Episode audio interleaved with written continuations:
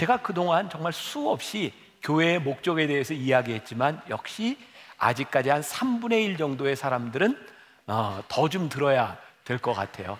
다음 주에도 교회 얘기를 또 해야 될 것 같아요. 자, 아, 제가 교회의 목적에 대해서 늘 이야기를 하죠. 교회에 사람이 모이는 것이 절대로 잘못된 것이 아니에요. 그러나 교회의 목적이 모이는 것이 될 수는 없다. 제가 굉장히 강조하는 부분입니다. 모여야 되는 분명한 이유가 있지만 교회가 모여야 되는 이유는 흩어지기 위함이라고 하는 것을 예수님께서 우리들에게 분명히 말씀해 주셨거든요. 저는 아, 이제 미국에 유학을 가서 공부할 때 선교학을 공부했고 그 중에 교회 성장에 대한 공부를 많이 하고 왔어요. 제가 한국에 왔을 때 여전히 교회 성장을 중심적으로 공부하고 애쓰는 교회가 있는가 하면 교회 성장에 대한 비판하는 것들도 많이 나오고 있던 때였어요. 그때 제일 많이 나왔던 이야기 가운데 하나가 이제 1990년대 말 2000년대 들었으면서 교회가 조금씩 침체해 가기 시작했어요. 그때 나온 이야기가 뭐냐면 지금 한국 교회 성장의 장애는 교회 성장 신학이다. 그러니까 교회 성장을 이야기하는데 그 성장을 이야기하는 것이 교회 성장에 방해가 된다는 거예요. 이유가 무엇일까요? 어느 때부터인가 한국 교회는 교회 성장이 목적이 되어서 사람들이 모이는 것이 목적이 되어서 교회가 그런 목회를 했던 때가 있는 것 같아요. 그러다 보니까 모이는 게 목적이 되다 보니까 그 목적을 이루기 위해서 하나님의 뜻과 멀어지는 일들을 서슴치 않고 행하는 일들이 있었어요. 그래서 교회에 사람들이 모이기는 하는데 부끄러운 일들이 있었어요. 우리가 갈망하고 있는 초대교회의 모습, 그들이 하나님을 예배하고 백성들에게 칭송을 받았던 초대교회의 모습이 아니라 사람들이 모여진 교회가 세상에 부끄러움이 되는 모습들, 그게 모이는 것이 목적이 될 때 있었던 교회의 모습이었던 것이죠. 오늘 저는 여러분들과 함께 성경적으로 살기 이런 제목으로 말씀을 나누려고 하는데 지난주부터 제가 하는 이야기예요. 교회에 대한 이야기가 교회로 끝나는 것이 아니라 우리 한 사람 한 사람을 교회로 부르신 그 부르심 가운데서 교회인 우리가 어떻게 살아가야 될 것인지 우리의 신앙과 적용이 되어야 되는 거예요. 자, 지지난주에 저는 장로님들과 함께 2박 3일 동안 목포에 이렇게 이제 리트릿을 갔다 오게 되었어요. 하루 저녁 한 교회를 빌려서 이렇게 간담회 비슷하게 편하게 이야기를 나누는 시간이었는데 장로님 중에 한 분이 저에게 손을 들고 이런 질문을 했어요. 목사님, 목사님은 계속해서 교인들에게 흩어지는 교회가 되라고 이야기하는데 목사님 보셔서 알겠지만 흩어지라고 하는데 교인들이 계속 더 많이 모이는 건 뭔가 잘못된 거 아닙니까? 라고 저에게 이야기를 하셨어요. 제가 그 장로님에게 이렇게 대답을 했어요. 장로님, 저에게는 믿음이 하나 있습니다. 저에게는 확신이 하나 있습니다. 우리 교회에 모이는 교인들, 그것이 우리 교회의 목적은 아니지만 우리 교회가 초대교회를 바라보면서 올바른 길을 걷고 있다면 여기에 모인 사람들을 훈련시켜서 주님의 이름으로 흩어지게 만드는 것이 교회의 사명이라고 생각하기 때문에 우리 교회에 사람이 모이는 것이 잘못된 것은 아니고 모이는 게 목적이 아닌 것만 분명히 할 수 있다면 우리는 교회의 사명을 감당할 수 있는 것입니다. 제가 분명히 말씀드리는 거예요. 흩어지는 교회에 대해서 제가 끊임없이 이야기를 하지만 교회에 사람이 많이 모이거나 교회가 성장하는 것이 잘못된 것은 아니에요. 그러나 교회가 어떤 목적을 가지고 모이는지는 분명히 해야 되겠다. 그래서 성경적으로 살기, 우리 교회가 성경적으로 사는 것, 한국 교회가 성경적으로 사는 것이 무엇인지를 우리들이 분명히 했으면 좋겠다. 오늘은 이런 이야기를 여러분들과 함께 나누려고 합니다. 지겨우세요? 네, 아직도 이 대답을 나오는 거 보니 대답이 나오는 거 보니까 조금 더 이야기를 해야 될 것 같아요. 제가 참 좋아하는 그 미국 작가 스캇 솔즈 목사님이 있습니다. 그분이 선에 갇힌 인간, 선밖의 예수라는 책을 썼는데 거기에서 지금 미국 교회도 동일한 현상들이 나타나고 있는데요. 요즘 이 코로나로 인해서 한국 교회에도 이런 현상이 굉장히 많아졌다고 얘기하죠. 흔히 SBNR이라고 부르는 현상입니다. 그게 뭐냐면 spiritual but not religion, religious라고 하는 말이에요. 뭐냐면 영적이기는 한데 종교적으로 살기를 원하지 않는다. 여러분 이번 통계에 올해 나온 통계에 보니까 한국 교회 크리스찬들 중에 크리스찬들 중에 교회를 나가지 않는 사람이 약 30% 가까이 된답니다. 그들은 예수를 믿지 않는 사람들이 아니에요. 교회를 나가지 않습니다. 영적인 삶을 추구하지만 교회 나가서 교인이 되는 종교적인 사람이 되는 것을 원치 않는다는 이야기예요. 왜 그런 일들이 일어났을까? 스카솔즈의 책에 보면 이런 구절이 있어요. 교회에 대한 그들의 진단은 놀랄 정도로 일관적이고 교회 나가지 않는 사람들, 그들이 교회를 떠난 합당한 이유가 있었다. 그들은 교회에 가기보다 교회가 되기를 원한다. 아, 저 이 구절이 너무 좋았어요. 교회에 가기보다 교회가 되기를 원한다. 아, 오늘날 한국 교회에 일어나고 있는 이 많은 현상들 그리고 제가 5월 6일에 그런 행사를 기획하고 준비해서 준비하면서 요즘 깨닫게 되는 것이 지금은 예수 믿지 않는 사람들에게 복음을 전하는 것도 참 중요한데 교회를 나오지 않는 우리가 믿고 있는 하나님이 아닌 교회에 실망한 사람들에게 진짜 복음은 무엇이고 성경은 우리들에게 무엇라고 얘기하고 하나님은 어떤 분이신지를 알리는 것이 더 시급한 문제라는 생각이 들었어요. 잘못된 교회로 인하여 어려움을 당하고 디프레스 되고 사람들에게 손가락질을 받고 길을 펴지 못하는 교인들에게 아닙니다. 진짜 교회는 그런 교회가 아닙니다. 성경적 교회는 이런 교회입니다라고 분명히 말할 수 있어야 되겠다는 생각이 들었어요. 성경적 교회가 된다는 것. 자, 저는 모이는 교회, 흩어지는 교회 이 두 가지를 계속해서 분리해서 이야기를 하고 있는데 성경적 교회의 중요한 원리가 하나 있다. 그건 뭐냐면 오늘 우리가 꿈꾸는 저 초대교회 모습을 보니까 그들의 필요를 따라 나누어지는 교회가 되었다는 구절이 있어요. 44절과 45절 우리 같이 한번 봉독하겠습니다. 시작. 믿는 사람이 다 함께 있어 모든 물건을 서로 통용하고 또 재산과 소유를 팔아 각 사람의 필요를 따라 나눠주고 여기 초대교회를 보니까 이 교회는 사람의 필요를 따라 나누어졌다.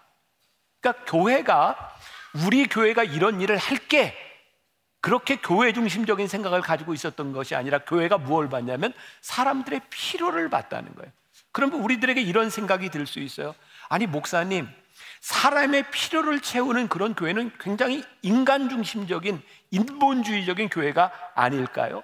근데 제가 여러분들에게 이 구분을 분명히 이야기하고 싶은데 각 사람의 필요를 따라 나누는 것은 인본주의적인 것이기 때문이 아니라 그들의 필요를 알고 교회가 하나님을 믿지 못하는 사람들에게 일을 할 때 그들을 섬기기 시작할 때 그들이 교회에 들어오게 되고 그들을 향해 우리들이 말씀을 가르치고 그들이 훈련될 때 다시 흩어지게 되는 교회 그것이 아주 건강한 교회의 패턴인데 언제부터인가 여기에 모인 교인들이 우리의 생각대로 하나님을 믿지 않는 사람들을 보기 시작할 때 어느 순간 교회의 기능이 끝날 수도 있다는.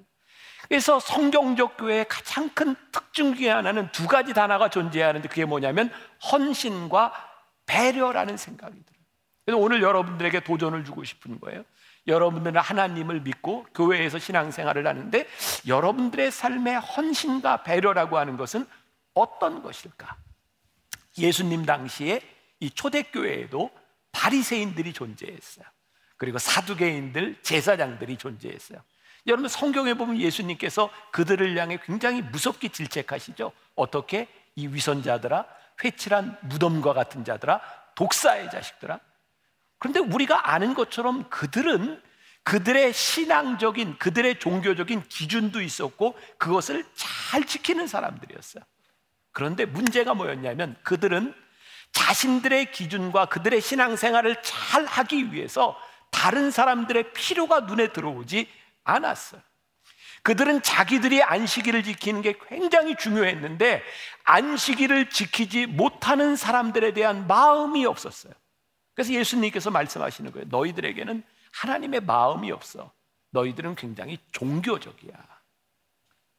성경적 교회가 된다고 하는 것은 우리들의 기준이 아니라 하나님을 아직 잘 믿지 못하는 사람들의 마음들과 그들의 삶이 우리들 가운데 들어와야 되는 거예요.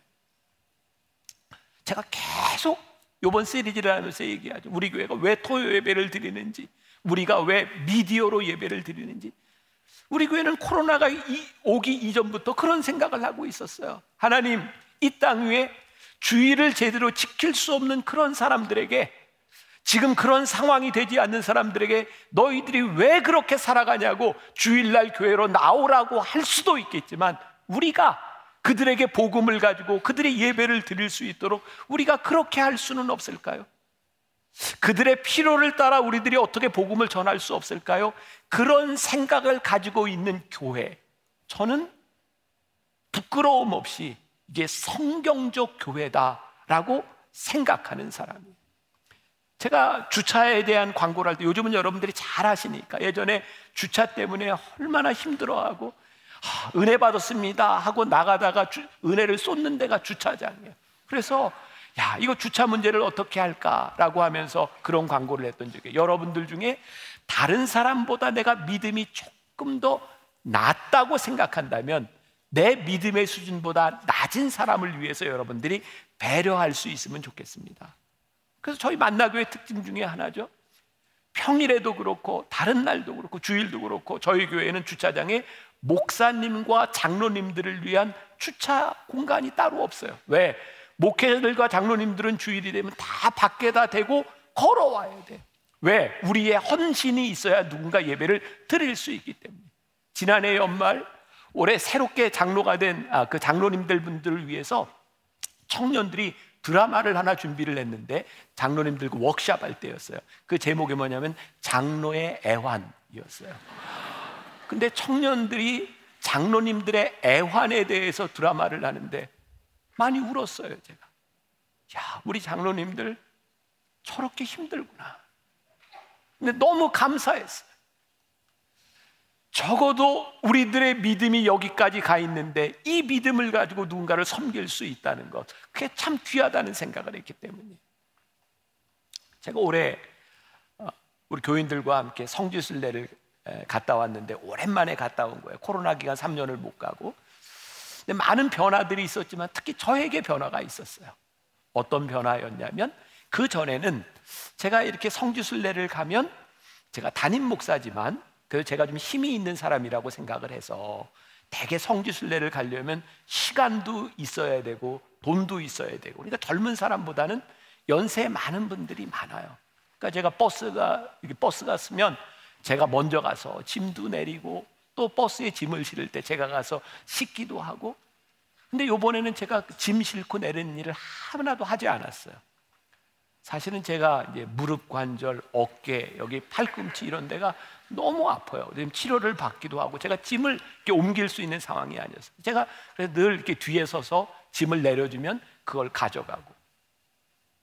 그러면서 그런 생각이 들더라고요. 아, 우리의 삶에는 내가 누군가를 섬기고 헌신해 주는 때도 있지만 내가 섬김을 받아야 되는 때도 오는구나. 근데 성숙한 사람은 그 때를 아는 것 같아요.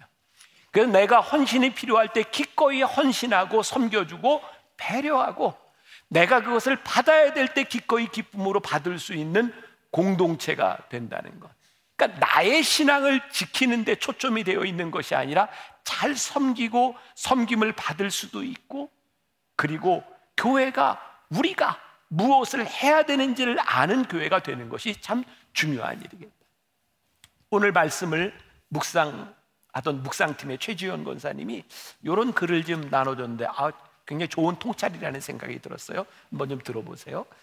설교문을 묵상하면서 선교하는 교회와 선교적인 교회를 구분해 생각해 보았다. 좀 뚝 띄고 읽어드립니다. 선교, 선교하는 교회는 선교에 모든 힘을 쏟지만 정작 교회로서 살아가야 하는 한 사람 한 사람은 내가 흩어진 곳에서 어떻게 선교적으로 살아갈지에 관한 마인드 자체가 안 잡혀 있지 않나. 그럼 지난 몇십 년 동안 한국 교회는 이 세계 사적으로 교회 사적으로 굉장히 유명한 게 있었어요. 그게 뭐냐면 선교하는 교회를. 한국은 이 수십 년 안에 이 성장을 이루었을 뿐만 아니라 전 세계에 제일 많은 선교사를 파송하고 많은 선교비를 지원하는 그런 교회였어요. 그런데 그런 수십 년의 시간이 지나갔는데 지금 한국 교회를 바라보며 그렇게 선교를 많이 하고 선교사를 후원하는 교회라고 생각했는데 과연 한국 교회가 선교적인가? 선교를 하는 것과 선교적이 되는 것은 다른 일이라고 생각해요.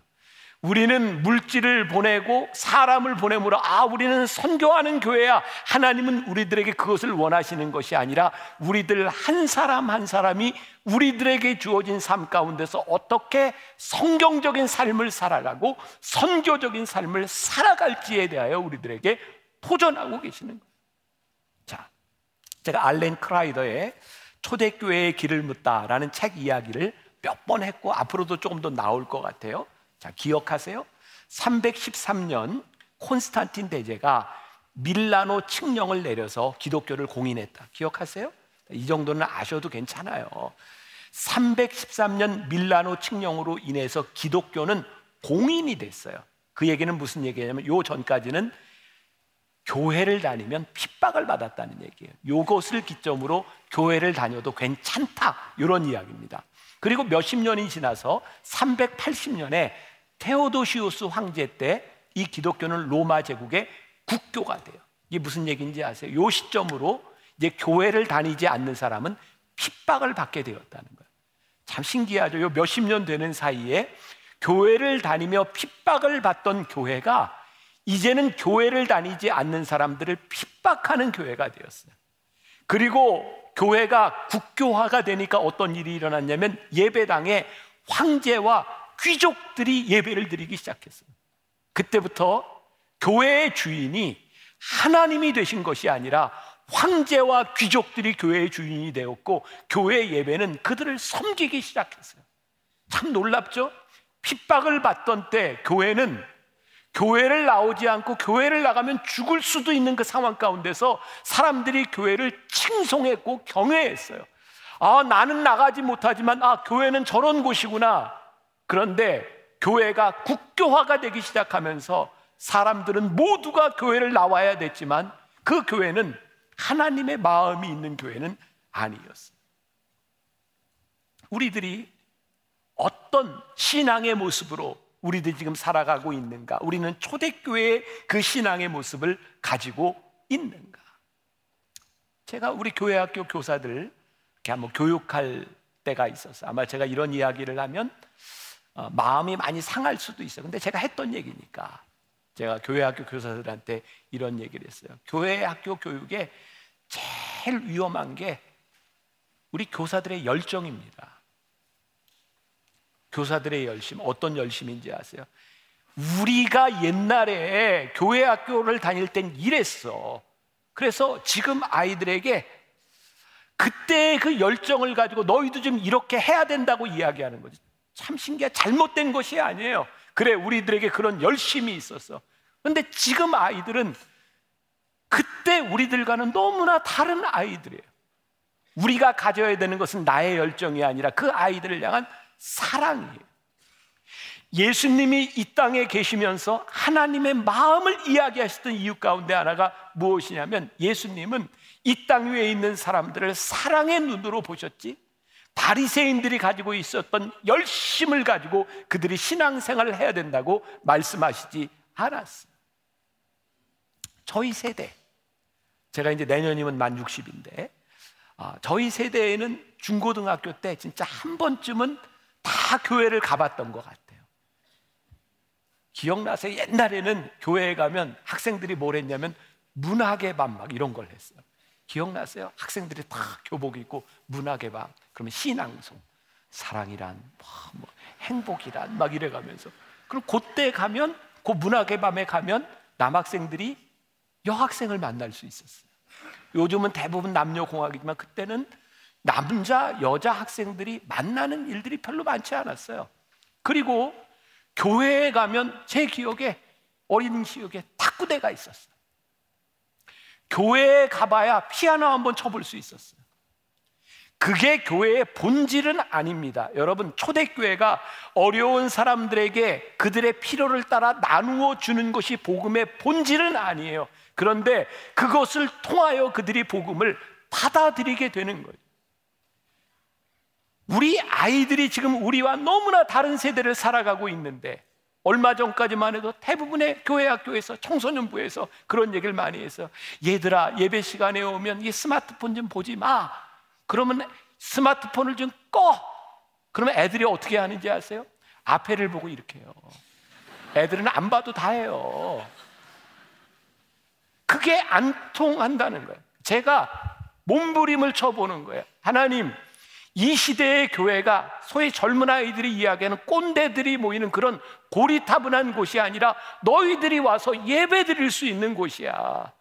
설교하면서 여러분들 QR코드 찍고 이거 한번 어, 어, 해보세요. 설교하는데 사실 얼마나 방해가 되는지 아세요? 그거 안 하고 설교하는 게 훨씬 더 나아요. 그런데 왜 그거 하는가? 젊은이들에게 혹은 유튜브로 이 방송을 볼 수 있는 사람들의 교회는 너희들이 와도 괜찮은 곳이야. 그런 메시지를 주고 싶은 거예요. 우리 청소년 아이들이 한참 고민하던 때가 있었어요.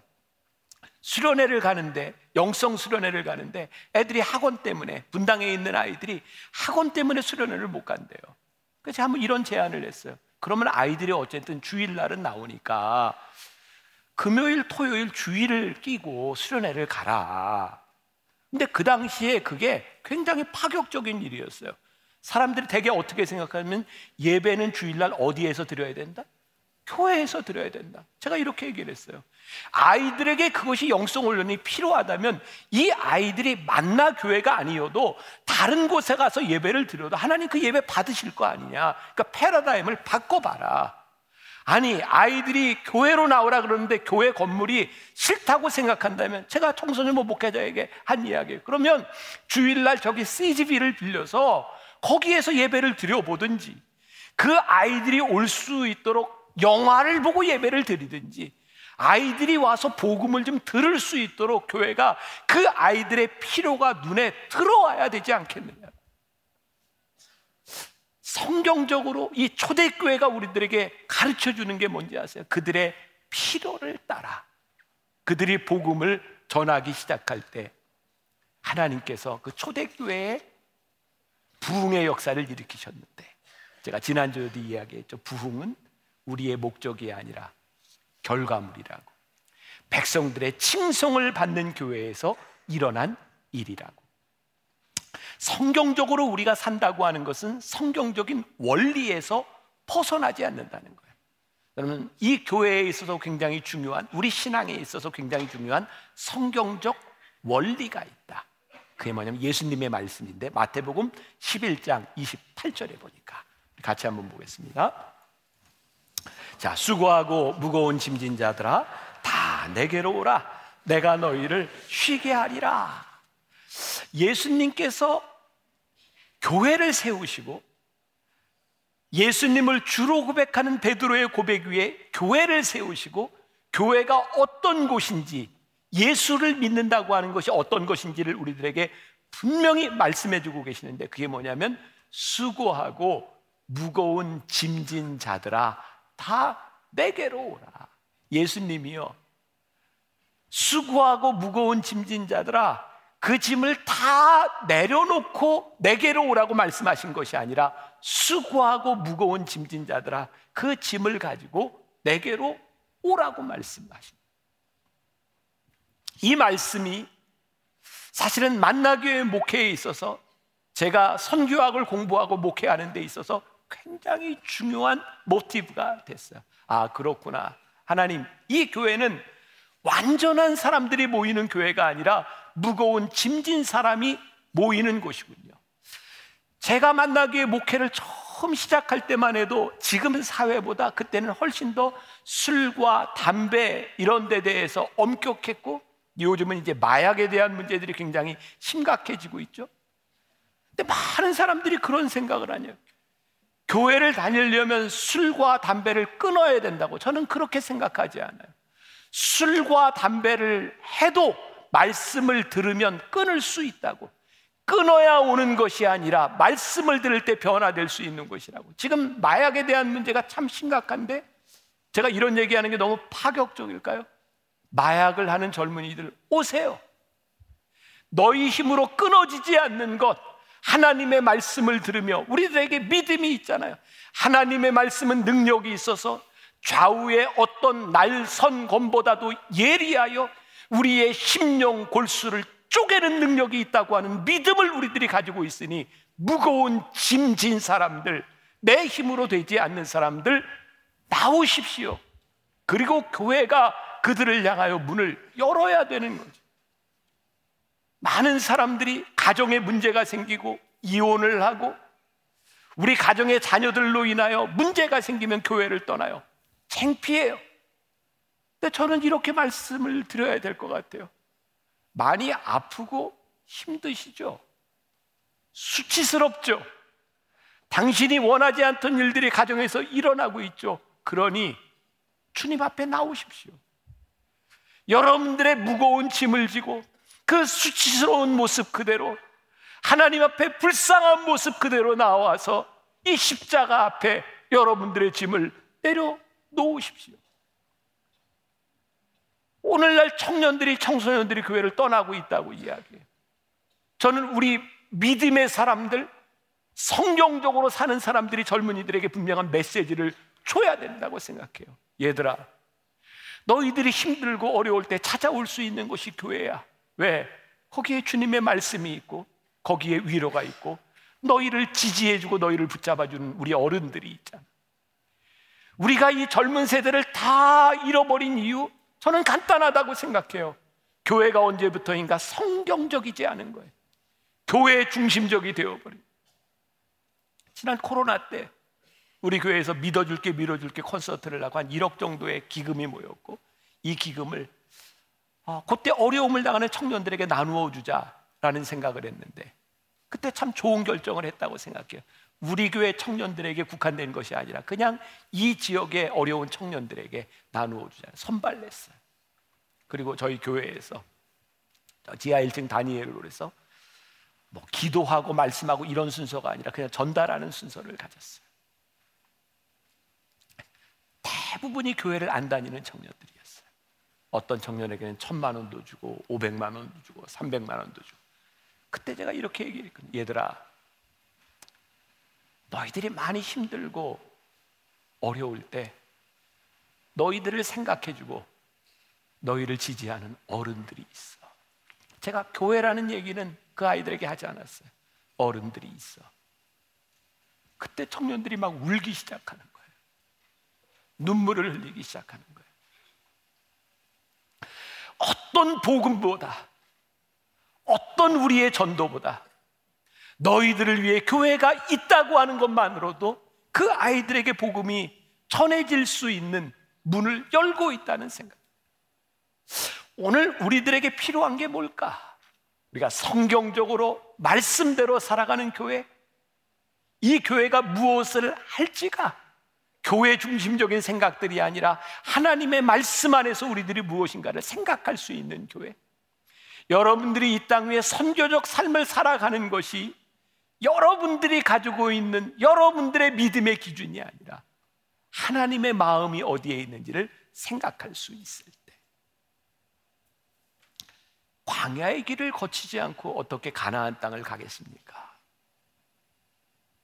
무거운 짐을 지고 주님 앞에 나와 그 짐을 내려놓을 때 우리들이 주님을 만나고 주님을 인격적으로 경험할 수 있지 않겠습니까? 그러니까 성경적 원리에 보니까 교회는 무거운 짐을 지고 조금 문제가 있고 아 죄송해요. 조금 덜 떨어지고. 아무튼 문제투성이인 사람들이 하나님을 만나는 곳. 그것이 교회 성경적 교회의 모습은 아닐까. 제가 말씀을 준비하다가 그 영어에 do your best라는 말이 있잖아요 그게 무슨 뜻이에요? 너 최선을 다해. 그런 말이죠. Do your best. 근데 갑자기 좀 그런 생각을 하게 되었어요. Do your best. 최선을 다해. 근데 그냥 이 best라는 말이 뭐 최선을 다한다, do your best라는 뜻도 있지만 이 best가 좋은이라는 뜻을 가지고 있잖아요. 그러니까 do your best가 성경적으로 이야기하면 최선을 다해라는 말보다 너 가장 좋은 일을 해. 저에겐 그렇게 들리는 거예요. 우리가 하나님을 믿고 우리가 이 교회 공동체에서 우리들의 신앙생활을 한다는 것은 do your best, 너의 최선을 다하는 것이 아니라 하나님 보시기에 아름다운 일을 해. 그 기준이 우리들에게 분명히 세워질 수 있으면 우리는 성경적 교회, 성경적 삶을 살 수 있지 않을까. 제가 이 시리즈 시작하면서 그런 얘기 여러분들에게 몇 번 했죠. 요즘 제가 정말 깨닫는 게 있다. 아, 우리의 기준이 이게 진짜 하나님이 기뻐하신가를 생각할 수 있다면 우리 절대로 잘못되지 않을 것이다. 우리가 성경적으로 살아갈 수 있다면 우리는 절대로 잘못되지 않을 것이다. 우리 묵상팀의 청년이 이런 글을 좀 남겨주셨어요. 이 글로 말씀을 마치려고 그래요. 그냥 교회는 자기중심적입니다. 그냥 교회는 자신이 그래도 어느 정도는 괜찮다고 생각합니다. 그냥 교회는 이미지 좋은 사역을 선호합니다. 진정한 교회는 그리스도 중심적입니다. 진정한 교회는 자기가 죄인임을 압니다. 진정한 교회는 이해가 안 되는 불편함에도 기꺼이 순종합니다. 즉, 진정한 교회는 나는 죽고 예수님과 함께 사는 공동체입니다. 우리가 성경적으로 돌아가면 우리는 진정한 교회와 진정한 신앙인으로 살아갈 수 있지 않을까. 그래서 오늘 주님이 우리를 초청하세요. 너희의 있는 모습 그대로, 너의 무거운 짐 그대로 나에게 나오라. 있는 모습 그대로 오십시오. 오늘 우리들에게 요청하고 계세요. 우리 함께 찬양합시다. 있는 모습 그대로. 있는 모습 그대로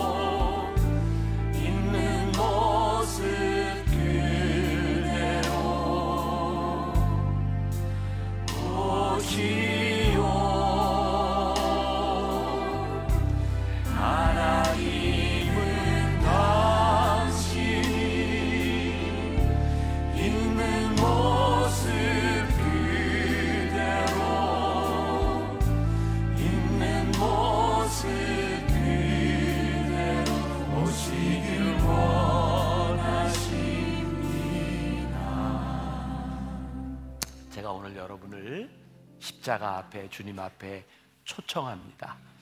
있는 모습 그대로 오십시오. 주님 앞에 여러분들의 무거운 짐을 내려놓고 오십시오. 다시 한번 찬양할 때 여러분들이 있는 모습 그대로 주님 앞에 나왔으면 좋겠고 아, 지난 지질 어, 두 주간에 걸쳐서 저희 교회 전도사님 아홉 분이 목사 안수를 받았어요. 아홉 분이 새로 음, 목사가 되었는데 오늘 아, 축도는 이 처음 안수를 받고 이제 축도하는 김진성 목사님이 안수를 할 텐데 우리 안 안수가 아니라 축도를 할 텐데 축도하러 나오시기 전까지 우리 찬양하면서 하나님 있는 모습 그대로 주님 앞에 나아가겠습니다. 아, 여러분들의 무거운 짐을 내려놓고 기도하면 좋겠습니다. 있는 모습 그대로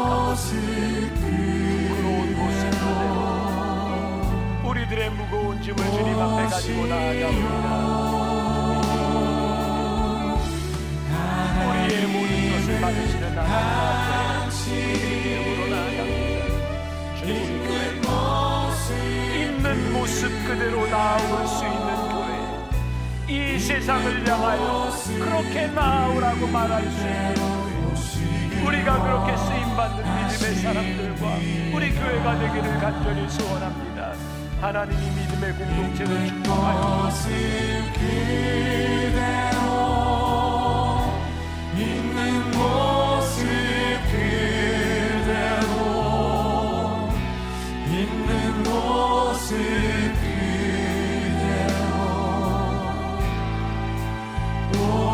오